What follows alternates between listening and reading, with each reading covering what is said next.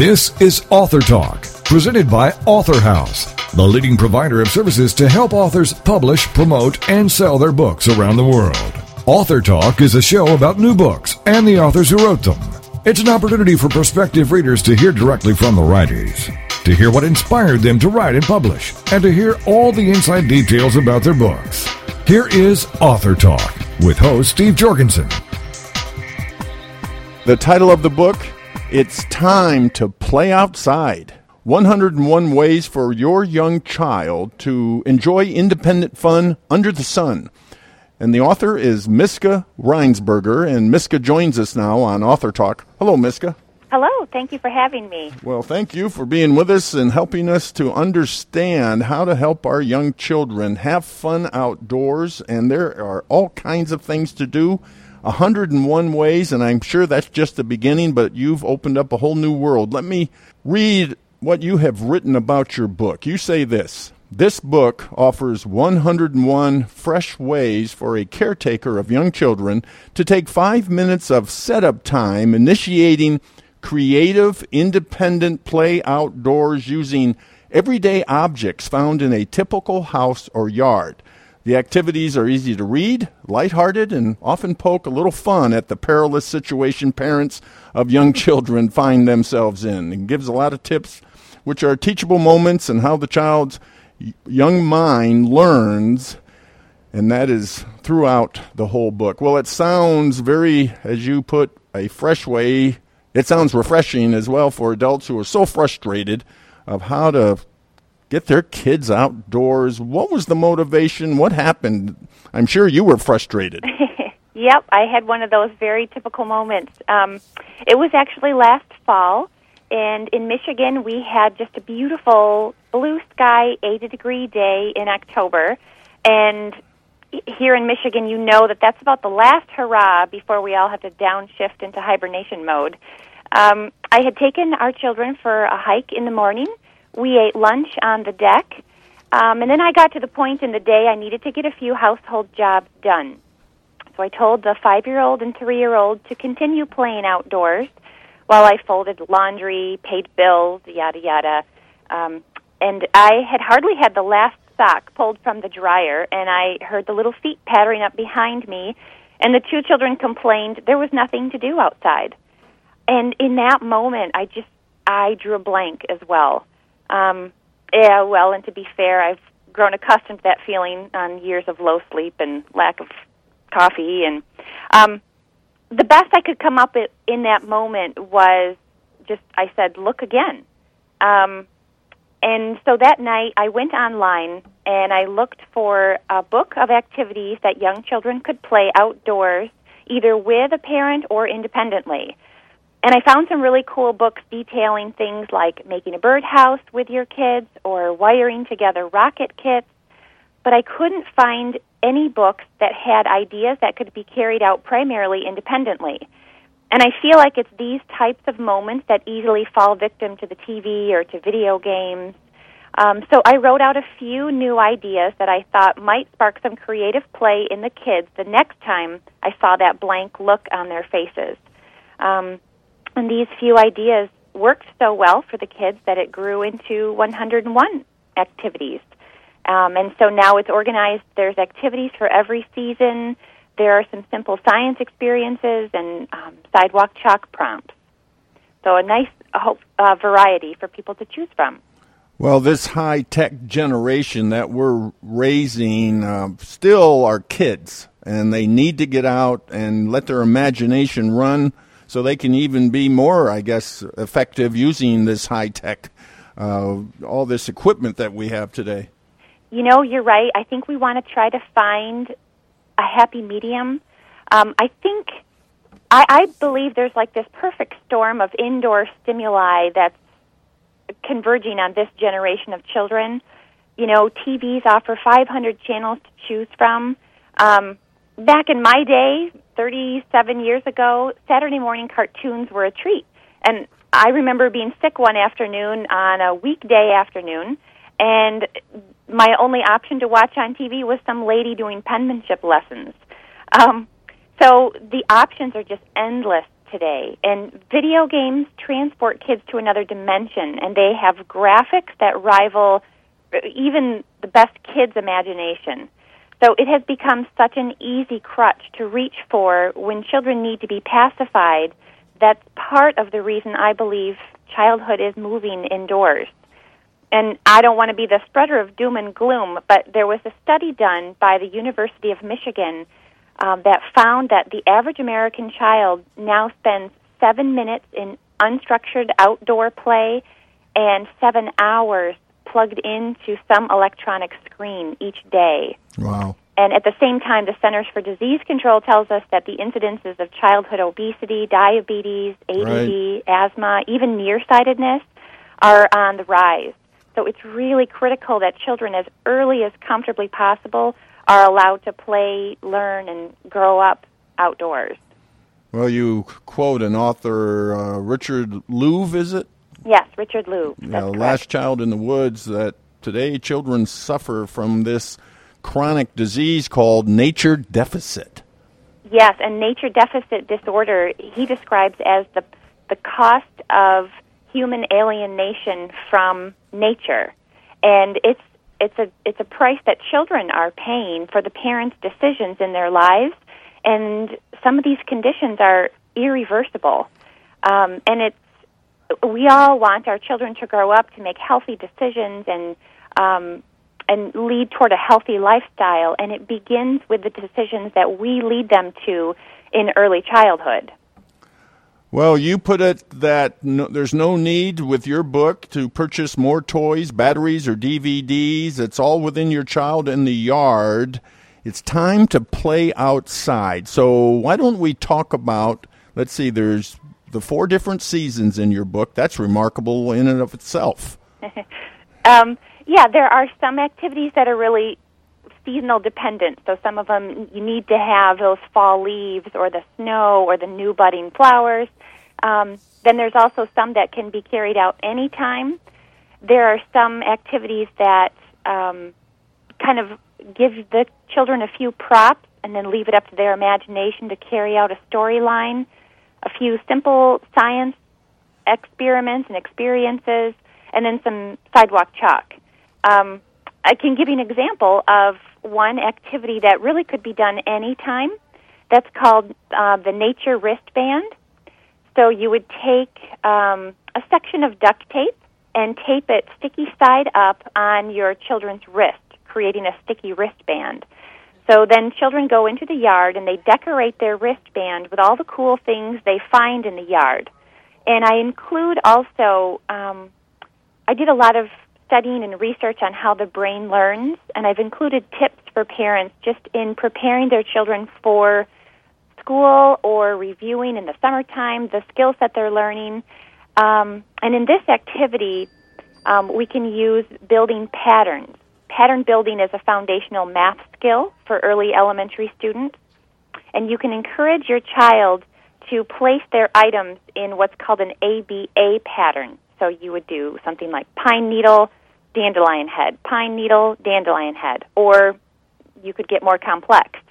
Um, also, with this activity, um, we have a four-year-old son, and he just he's all about collecting stuff.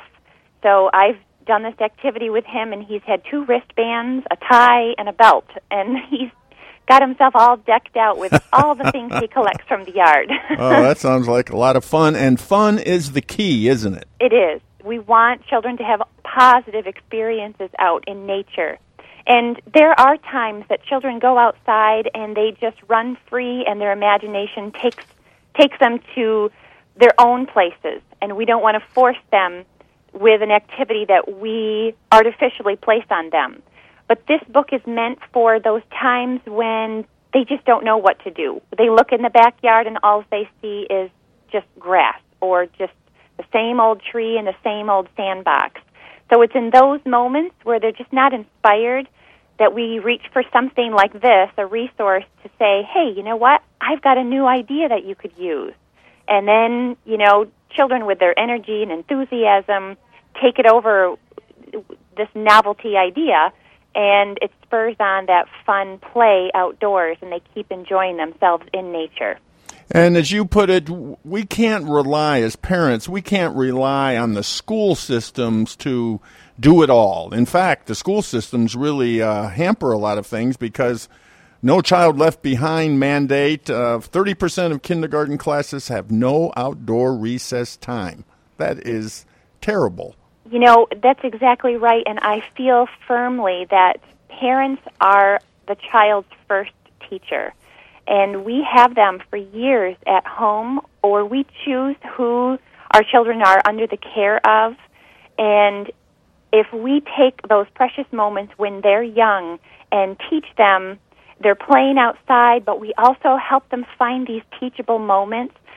It's amazing how much there is for a child to learn just in their very own backyard. Um, it's just needing to look at a leaf in a new, innovative way as a teaching tool, or bugs, or dirt, or clouds. Um, there's so much that we can teach children, and parents need to begin to take charge of their children's learning and not leave it all up to the school systems or wait until a child turns five years old because they're in their brain in a child's developing brain that window of learning is actually beginning to close some of their potential is beginning to already close by the time they're five. So we need to get children started as soon as we can and to implement that learning in nature as well as indoors. And all of the ideas in your book involve five minutes of setup time using only items found in a typical house or yard. That is crucial. And you have a list of materials before each uh, uh, what game or or activity. Activity. Thank you. Yes, you know, when I w- that was kind of my criteria for this book. Um, I wanted, realistically, when I looked at what my day as a stay-at-home mom is like, I have so many things I need to get done that it's just unrealistic for me to take some lumber and some nails and put together a birdhouse on a just a random Tuesday afternoon. However, I can take five minutes and grab a brown paper bag, collect 10 leaves in a bag, pass that to my child and say, okay, take this bag and now go find a match for those leaves. I've got brown paper bags at home. I've got leaves in my yard. I've got five minutes to initiate this outdoor activity that my child will play and learn from. So I wanted it to be, you know, set up in five minutes. So there goes the birdhouse idea.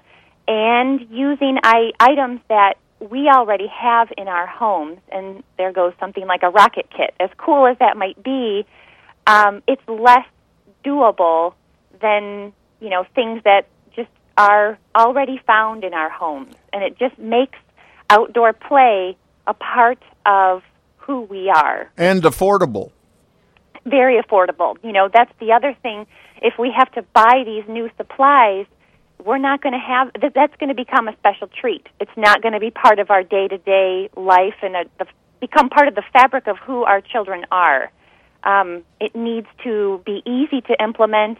Um, and you're right with what we have happening right now in the economy um, and the lifestyle of people with young children yeah, I want it to be something that we don't have to go on a special shopping spree just to be able to play outdoors. Well, we have enough time for another example. Go ahead. Okay. Um, so another example, you know, I, I kind of alluded to is called the leaf matchup game. So you would take a brown paper bag, and the parent goes out in the yard, and you collect eight to ten different leaves.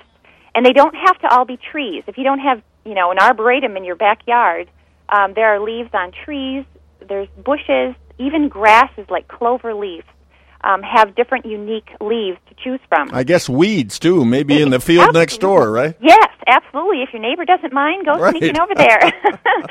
so you give the bag to your child, and you ask them to find a match for those leaves in their bag. And for the young for young children, what I've done is set up like a square on our front walkway one square per child so they can have kind of a station for organizing their leaves.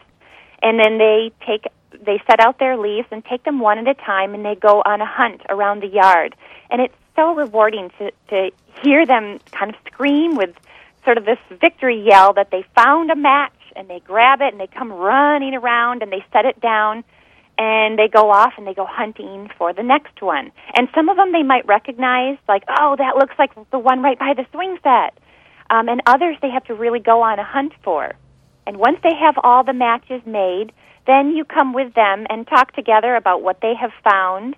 And then you got to think back to your middle school leaf collection days and see how many of those leaves can you identify and start to talk about um, how the edges of some are jagged and others are smooth. You know, uh, like a rhododendron leaf would be shiny and kind of a hard leaf, and a maple is very pliable. Um, it's a great way to just have a quick conversation about the nature that you can find in the yard. And this activity gets these children sorting and categorizing, comparing contrasting, really doing some critical thinking while they're soaking up the sun and having a great time and learning a little bit about the nature in their own yard. Well, as you put it, you just need a catalyst or idea to spur on the creative juices. And of course, outdoor play is just the right key exercise. Well, Miska, this has been very informative, uh, even inspirational. Maybe we, there's hope for all of us. I, I think so. You know, I think we if I can do it, anybody can do it. We can get these kids outside and turn off that TV from time to time. The title of the book, It's Time to Play Outside 101 Ways for Your Young Child to Enjoy Independent Fun Under the Sun. Miska Reinsberger is the author. Miska, tell us how to get your book. The book is available through the publisher's website, authorhouse.com or um, I have a website for the book um, that is www.itstimetoplayoutside, all one word, com. Um, and it is also available through any major book um, book retailer online as well. Thanks for being with us, Miska, on Author Talk. Thank you for having me. Have a great day.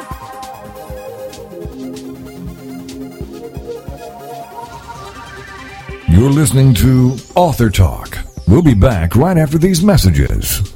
Whether you're four and a half or 100, you can retrain your brain. Learning RX, the radio show, is on TogiNet.com Thursday mornings at 8 a.m. Central Time with Martin Kruger. Learning RX programs are quick, they're efficient, they're life changing, and they're permanent. Unlike tutoring, cognitive skills training or brain training targets the root issue causing learning struggles. Time and money spent on chronic tutoring is a clear signal of cognitive skill deficiency. That's where Learning RX comes in. Call today 903 617 6899. 903 617 6899. Then join us for the show here every Thursday morning at 8 a.m. and take advantage of the power it holds to improve your life. There are so many brain training issues that Learning RX can help you with. It's not a product, it's an experience. So join us for Learning RX, the radio show with Martin Kruger. Thursday mornings at 8 a.m. Central on TogiNet.com. Wave your. Look who's on. It's Dakota Man Keith, and he's number one. Now you might think Wann's youth was sad, right? Cause he had a death kill mommy and dad. Right. But that ain't the case. It wasn't his fate. No, the Wann's never struggled to communicate. Ha. Y'all wave your hands. Look who's on. It's Dakota Man Keith, and he's number one. It's That Keith Wann Show on TogiNet.com, Wednesday nights at 8, 7 Central. Every week, That Keith Wann Show will have guests that share their experiences, expertise, opinions, and personal lives with us to hopefully help us better understand others. The topics and guests will come from the American Sign Language community. For more on Keith Wann and the show, go to his website, keithwann.com. Listen with an open mind and willingness to learn and help with the cultural bridge. Number number one, Keith's number one. Everybody clap cause Dakota Man's on. Number number one, Keith's number one. Everybody clap cause Dakota Man's on. Don't miss That Keith Wann Show, Wednesday nights at 8, 7 Central on TogiNet.com. Welcome back to Author Talk, brought to you by Author House, helping authors publish, promote, and sell their books around the world. The title of the book, Billy Boy, and the author is William May. Billy Boy on the cover, it also says this a baby boomer blockbuster, a must read if you like to laugh, and a humorous look at growing up Catholic. And we want to welcome William May to Author Talk. Hello, Bill.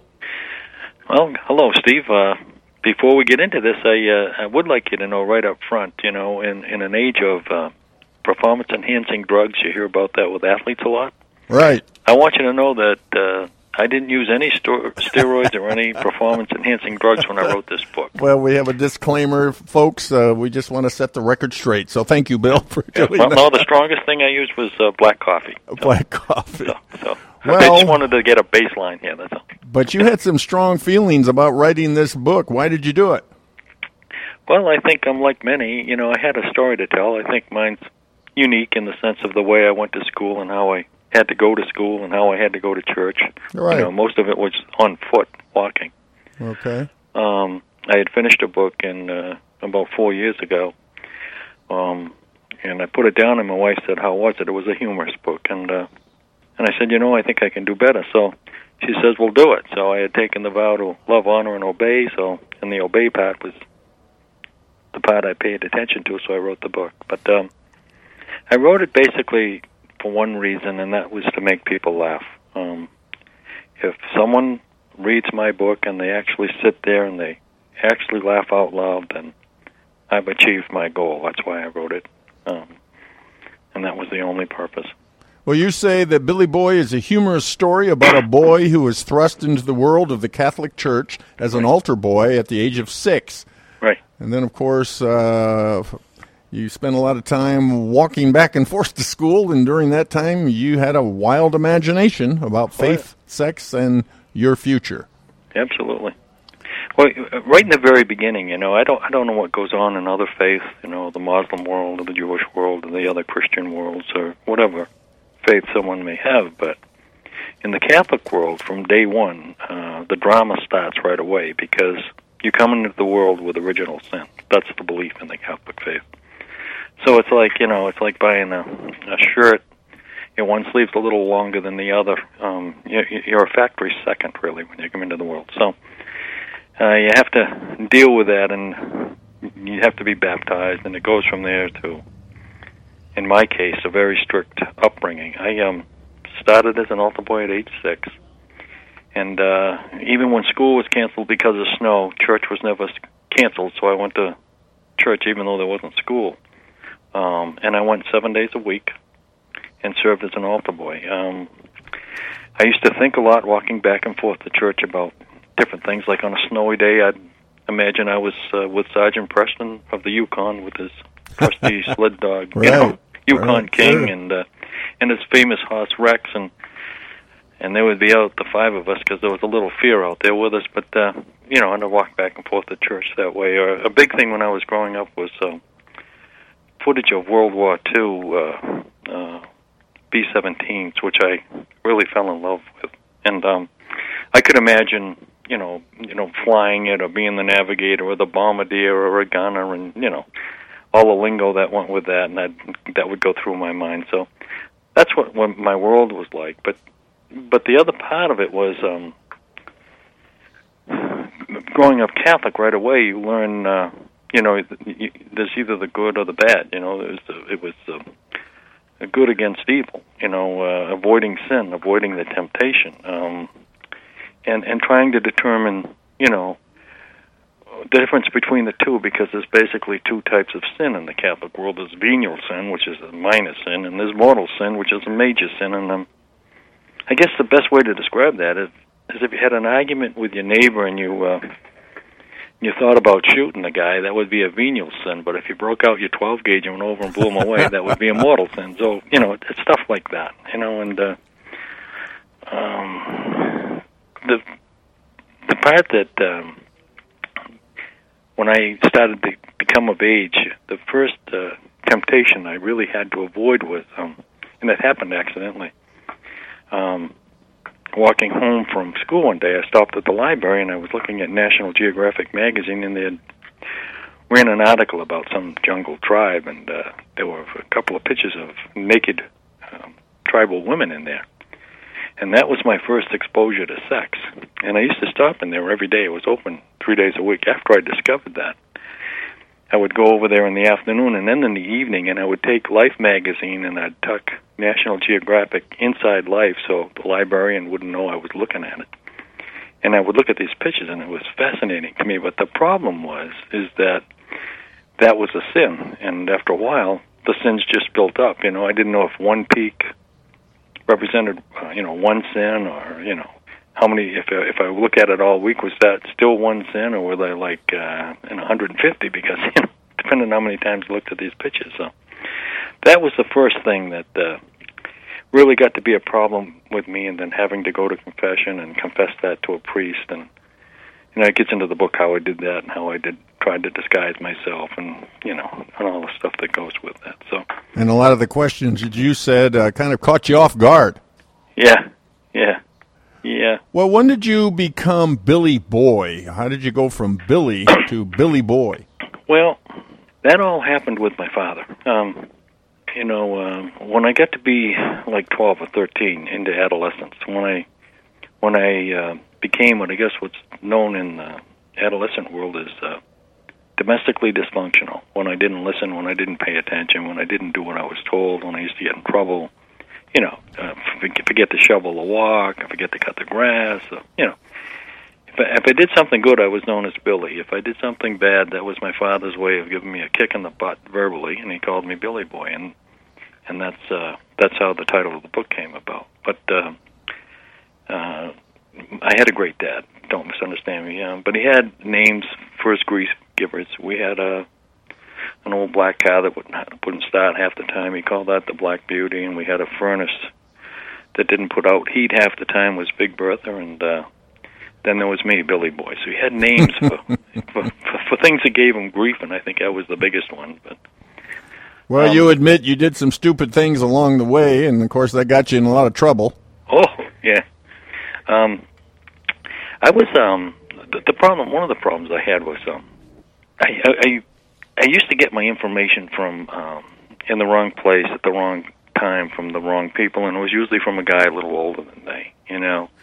And it gets into that into the story about sex and how sex works and uh, what I had to do to uh, win the love of a girl and all this type of stuff. And uh, um, and that's basically what it's woven around. Um, my perception of my faith, uh, the mystery, the guilt that went with it, um, how I got out of those jams. I always prided myself with being able to be one step ahead of my parents or my teachers of the law, and usually I wound up being two steps behind. But that's basically what the story evolves around. Um, I think Billy Boy uh, answers the question why all altar boys don't go to heaven.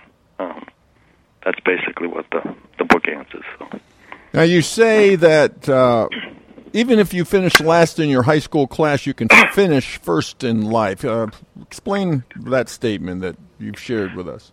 Well, I wasn't a good student, um, and most of the time it was my fault. Um, a teacher once told my mother if I spent as much time looking in a book as I did out the window, I'd be the brightest boy on the face of the earth. But I wasn't a good student, so I did. I finished basically last in my high school class.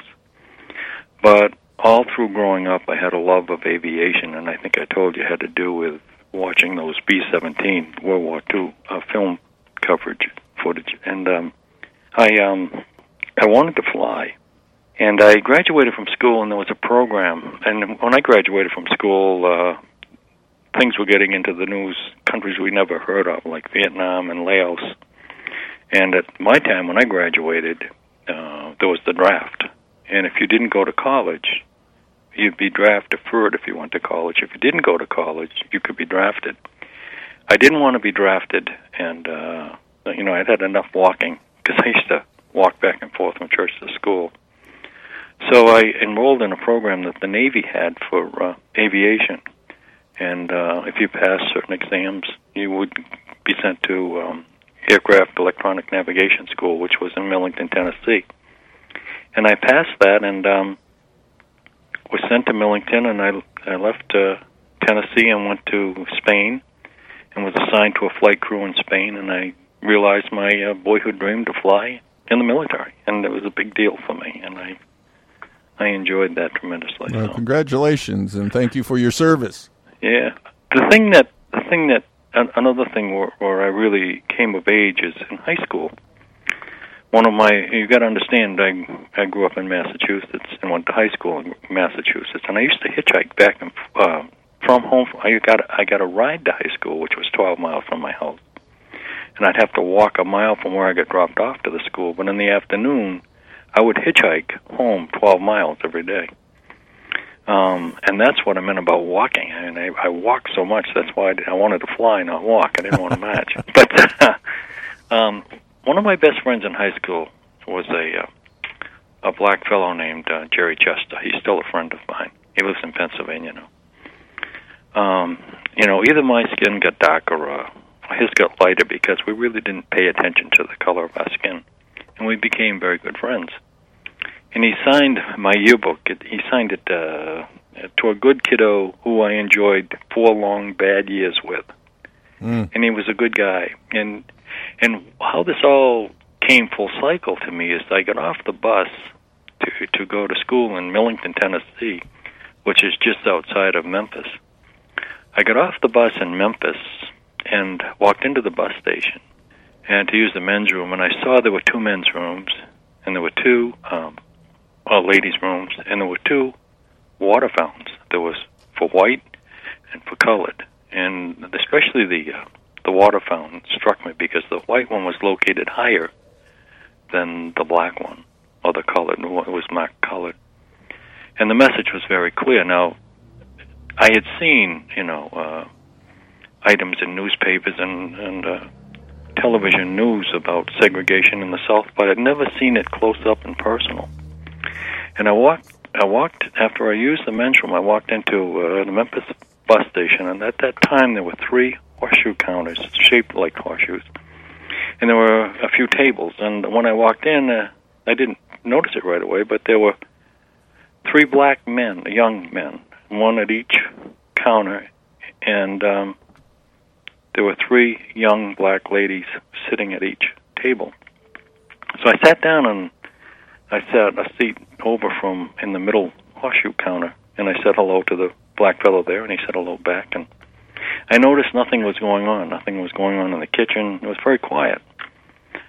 So I, I looked at this guy and I says, "Boy, the ser- the service in here is terrible." And he didn't have a chance to answer me because the doors opened. It was a, a glass door, you know, see-through door. And the police came in and took all seven of us out there and took us to the station. Um, and I, I was really worried because I thought I'd be discharged, you know, dishonorably from the service. I didn't know what was going to happen to me. But the uh, shore patrol came down and, and got me, and I was released to them, and they took me out to the base. And that was my introduction to the segregated South. Um, about a month later, I was on a downtown city bus. My father taught me the basics of leading a good life and what he felt was a good life, like um, you know, uh, walking out on the outside of this on the outside of a lady when you walk down the street, you always got a door. If a lady walked into the room and there were no seats present, you stood up and gave her hers. And I was on this Memphis bus, and the bus was really crowded. And at that time, um, blacks had to sit in the back, whites sat in the front. And I was like four seats back, and this black lady, an elderly black lady, got on. She had a shopping bag, handled type shopping bag in each hand, and uh, had on wire rim glasses and uh she was really elderly and there was no place to sit. So i stood up and offered her my seat and she looked at me at first and then smiled and sat down and said thank you. And as soon as that happened the bus had started to just move the bus stopped. The bus driver got me and kicked me off the bus. So wow. that was uh that was my introduction to the south so well, that is a theme that runs throughout the book, uh, and you believe that obviously doesn't matter the color of your skin. Nothing to do with that in your friendship with your good black friend. Uh, you even say this. Uh, even for the reader reader that doesn't know me, they go on a journey with me into a past that seems at times hard to believe. And I'm yes. sure, yes. though, the reader will find certain parallels comparing their adolescence to mine. Absolutely absolutely. Um, I, I get into, uh, and I think some people experience this. I don't know. Uh, when I was in the eighth grade, um, other than looking at those pictures in National Geographic, um, I didn't know very much about the birds and the bees. I knew that uh, the birds always came back to Capistrano on uh, one particular day every year, and uh, the sighting of the first robin in in my town in the north was a big deal in the spring. And as far as the bees went, I knew there was a queen and there were drones, and they served the queen and they made honey and they had a hive, but that was it. And this kid moved into my eighth grade class who taught me a lot of things about the birds and the bees that uh, weren't necessarily true, but but I sucked it all in. And I, you know, made it a part of my life. And uh, there's a part in my book that uh, gets into what I call my two finger instant bar removal, which was a technique used to uh, really, you know, if you really wanted to make it with a girl, you had to use this technique, which he taught me. And there's a part in my book where I was practicing this with one of my mother's uh, bras on a chair in the kitchen, and uh, she came home early from work and caught me. And uh, it was just one of those bad situations in life that you wish never happened, but it happened. So. And that's why they called you Billy Boy. Absolutely. And that is the title of your book. The author is William May. Bill, tell us how to get your book. Well, it's available you know, online or at your major uh, book dealer. It's available in three ways: uh, hardcover, softcover, and uh, ebook. And I'm sure uh, you know you can find it there and and look for the the author uh, William May, and also look for a sexy girl standing in front of a white church and a and a beautiful uh, sky behind her. Um, and that's the way you can find it. Um, and I can assure any reader that uh, if they want a good laugh, they'll get a laugh reading this book. Well, thank you, Bill. Thanks for being with us on Author Talk. Thank you, Steve, and uh, have a good day.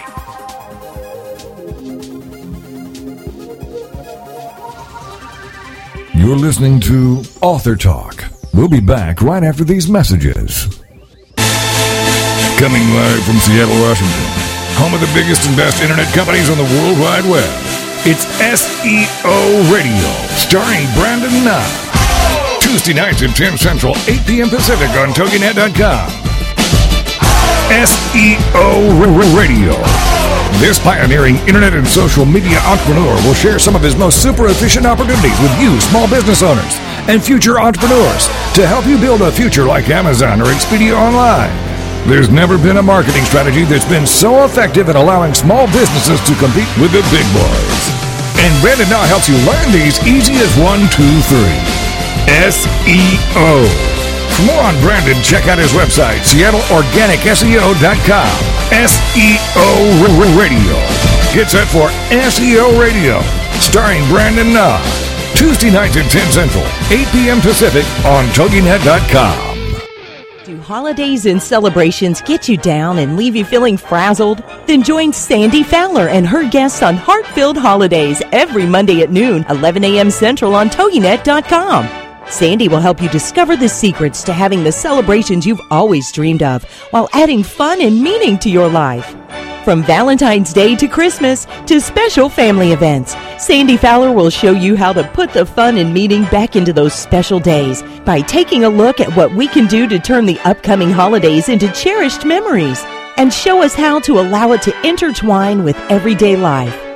For more on the show, Sandy, and to receive Sandy's Holiday Happiness booklet, go to heartfilledholidays.com. Then get set to discover the secrets to creating happy holidays and happy everydays by joining Sandy Fowler and her guests on Heartfilled Holidays every Monday at noon Eastern Standard Time on TogiNet.com. Welcome back to Author Talk, brought to you by Author House, helping authors publish, promote, and sell their books around the world. The title of the book, Immediacy. And the poet is Rod Cockrum, and his book of poems titled Immediacy. And we welcome Rod to Author Talk. Hello, Rod.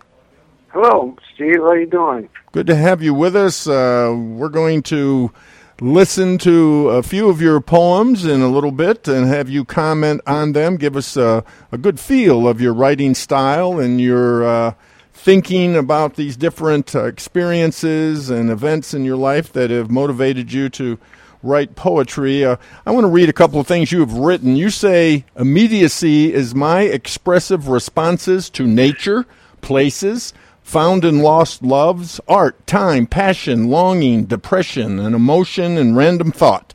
Some poems express my internal thoughts, others my reactions to personal experiences, others are pure wordplay and imagination.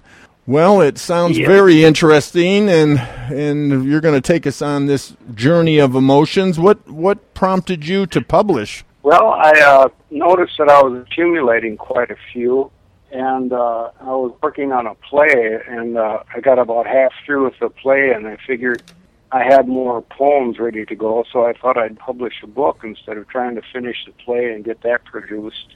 And so I went that way. Well, you give some uh, things to think about uh, in your book. You say this about poetry. Poetry's power is contained and effective and best when its conciseness reveals entirely the subject's values. Now, just talk about that statement and help us learn more about what you're feeling and thinking. Well, well st- uh, the brevity of poetry has to uh, be concise and has to be a lot of quality within the stanzas before the emotion or the subject can be revealed or obvious to the reader. Now, in a, in a novel, it might take a third, a half of a chapter to do that. You know, to introduce a character, to get the character into a situation, get the character talking before uh, you know what's going on, before you know the plot, before you know the character's feelings or his relevance to uh, what the writer is trying to say. But in a poem, you can do that in three stanzas if you edit properly and uh, you know keep uh, track of your phrasing. Right, so it's this carefully phrased words that uh, you have to create and, I guess, carve into your emotions. Yes, and uh, emotions have to. Uh, uh, I mean the term literary rock and roll with the words.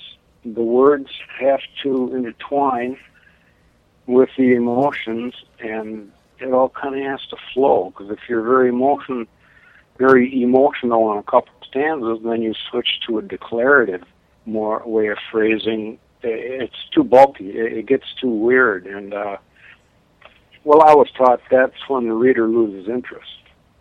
If uh, the rhythm changes too quickly, if the subject changes too quickly, uh, the reader the reader figures this is too much work. You know, why did why did they do that? So it's best to keep a nice flow, you know, to the stanzas.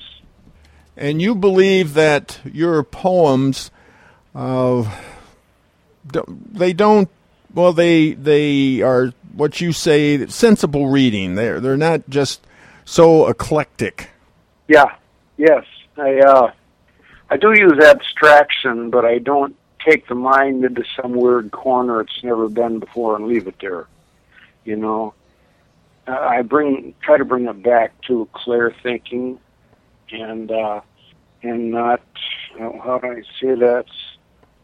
And not uh, lead uh, people on a the reader on a weird journey into uh, something totally weird. You know if I do, I bring them back. And for the most part, you're serious. You would call your poems uh, serious uh, uh, writing. Yeah, it's a pretty serious book. It's not dark and uh, mo- uh, moody. Some of it is, but it's it's more like best adjective is serious reading. with a few that are humorous. Yes, I got humor into Mourning Nixon, which probably wouldn't be too funny to some people. Uh, and uh, why not a why not at least a Picasso woman? I thought was pretty funny, more humorous and funny. Well, why don't you share one with us right now and uh, comment on what you were feeling when you wrote it, uh, just to kind of uh, give us uh, a view from the poet. Okay, uh, this poem is called Beach. This is uh, from a long time ago, and it was from a, a writing exercise that I took from school. It says, write down exactly what you see and then embellish it just a little bit. So this is where this, the idea behind beach. Give me flights from the consummate and tedious, the dances to pleasant extremes. On the beach, sand pauses each of my quickened steps. The ancient waves hush endless lappings through my eyes. The fat man mocks my stride, and the old man grins too long. Runaway Negro babies still envy the ice cream truck that ignores them all day, all day. Sharks come, sharks go. The window screens open and shut on storied streets until tourist streams fill the house and end the daydreamed day. The young girl whispered before I knew her, this is the way it is. This is the way it is until terror finally brought the television night so far from the beach. Now memories dance the beach away like spring lilies beneath the frost, wilted in large and harried elegance. The whispers grow against me like Pacific wind against L.A., like sugar against a baby, like love against the lonely, like a heart against the heartless or the moon against a desert town. Her startled love fades my effortless steps on the beach. The sun-filled memory coalesces to the harsh present and grates across unwanted time. The encompassing sun now gels amidst the whirling presence of existence. My gasps reach hopelessly for the intoxicating sun. Fat man mocked because the sun drove him down. The old man grinned because he heard the steps of seagulls across Van Gogh-like roads that once led to the beach. The young girl whispered because her life had come undone. Beach memories fade. Those tender days too much to bear. Now that one was a little more abstract than usual. Um, uh, it's meant more for reading than reading aloud. I don't know why I chose that. it uh, it's a little more. Uh, it's a little less on images and more on uh, an image and more on wispy thoughts. You know, abstract. Well, at the same time, uh, you took me to the beach. I mean, I was visualizing some of the things you were talking about, and it r- just focused me. So, you know, Yeah. you, at the same time, you accomplished your purpose. Oh, great! Yeah, there was there's three things in there. Uh, I saw a bunch of black children uh, hanging around this ice cream truck. None of them had any money to buy anything. Uh, fat man, uh, very large man, mocked my stride. I was struggling trying to walk through the sand. You know, we kind of laughed at each other. And uh, there's this old man with a real weird grin on his face. So those three things uh, kind of, you know, I embellished those three things, and then the young girl was another thing from my memory. You talk about Vincent van Gogh just being a great focus of yours, almost a, an obsession. Yeah, he has been for a long time. Uh, I just I was just amazed by his paintings ever since I was a child, and uh, I think I've read every biography that's been written about him. And uh, you know, the odd thing is, I only like about a third of his paintings. The rest are very strange and uh, un- unstructured.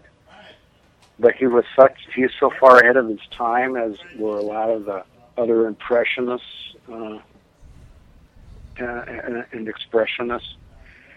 And he just started something so new, he and Monet, that uh, and he was so underappreciated for it. And, and he had such an organic approach to what he was doing, you know. And he just kept on going, and never mind, never mind all the criticism and all the alienation by his family, except his brother. His brother did not abandon him.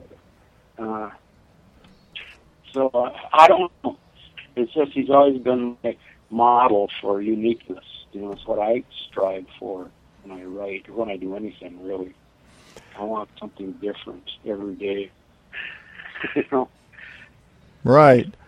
You talk about our insignificant experiences are sometimes the most valuable. Now, does that in a, a lot of your poems this these experiences of life that we might not think are very significant? Yes, I have a couple in here are uh, about. Uh, uh, I, it's not in the title of the poem at all, but I took a hike from. I was camping in the mountains. I took a hike up in the mountains. That's all it took, and that motivated me, motivated me for that poem. And another time, I was driving cross country real fast, not not speeding, but uh, you know I didn't stop for any breaks and that turned into a poem. So it's these little things that accumulate, and you think about them years later, and all of a sudden they have such a vivid meaning. And I'm sitting there writing, and that, and I recall all that, and uh, so instead of a large, affecting uh, experience, it's a small one that I, you know, you ruminate on, and you take and get value and learn lessons from we all define values in many different ways, don't we? Oh, yes, yes. That's what makes life interesting. And so you're trying to help us see, uh, to help us see through your eyes or our own eyes? Both. I guess I think that's what art does. It uh, it gives you something to relate to. It's not necessarily there to uh, make a model for other people to live by. It can do that. It's not necessarily art, good pieces of art aren't necessarily there to admire. People admire art because they relate to it. You know, it's something that uh, is reaching out and touching them. Do you have another one so, you could share with us? Yeah, I have one here. I, I, I uh, very sympathetic. It's called "O Africa," And we see every day on this dark continent something going wrong, whether it's Darfur or starvation or uh, more Islamic unrest and extremism. But I, I focused on uh, more the tribal aspects. So, uh, and I think a lot of people see all this and they just let it go by, and I just couldn't let it go by. I had to express something about it a strange, wonderful country. Oh, Africa, torn from ancient familiar fields and huts, black fathers, mothers, and black offspring, huddled and starved on others' unwanted rocky ground, so harsh that no grass could find a root, so hard that feet cut when they fled, flailing swords and slender broken clubs of white greed. Oh, Africa, your ancestral icons were shipped too far to shout back the fear or were impounded so harshly or shot so dead that emptying, bouncing tribes now turn to death-sick ghosts, pallid remnants of invaded wealth. Every son and daughter removed for necessary reasons. They could no longer at home plow, plant, harvest, hunt, mend, build, run, walk, breathe, live. Cloud white dust clings to hard driven skin, faces, legs, and backs. Colorfully beaded breastplates catch the desert sun that shines on awesome blackness in a memory dance. Cry, Africa. Time won't heal your warriors' open maddening wounds or end tears of victimized mothers or give a path to crazed youth. They march suffering across the world's view until disbelief stalls others' concerns. Your brothers, sisters, children, and kings died by the roadside, starving amidst the lushness where their forebears thrived. The groans and whispers against the glow of the night's fire say, Gone, fleeting gazelle, gone, feathered gull, gone, shielding hides. The empty sand lives for no one. The dying trees sing no song. Visitors trampled the silky green horizons of your plentiful beauty and plundered every wild and woeful inch that made you rich. Highborn huntsmen, diamond fevered pillagers, and land hungry world travelers gorged incessantly on your burgeoning land, and left for sweeter ground. Your blackest soul of souls became a useful paradise for the dominating factor a commodity for the modern age to barter and consume. Africa, your brothers and sisters still stand confused and angry wherever they're forced, wherever they land.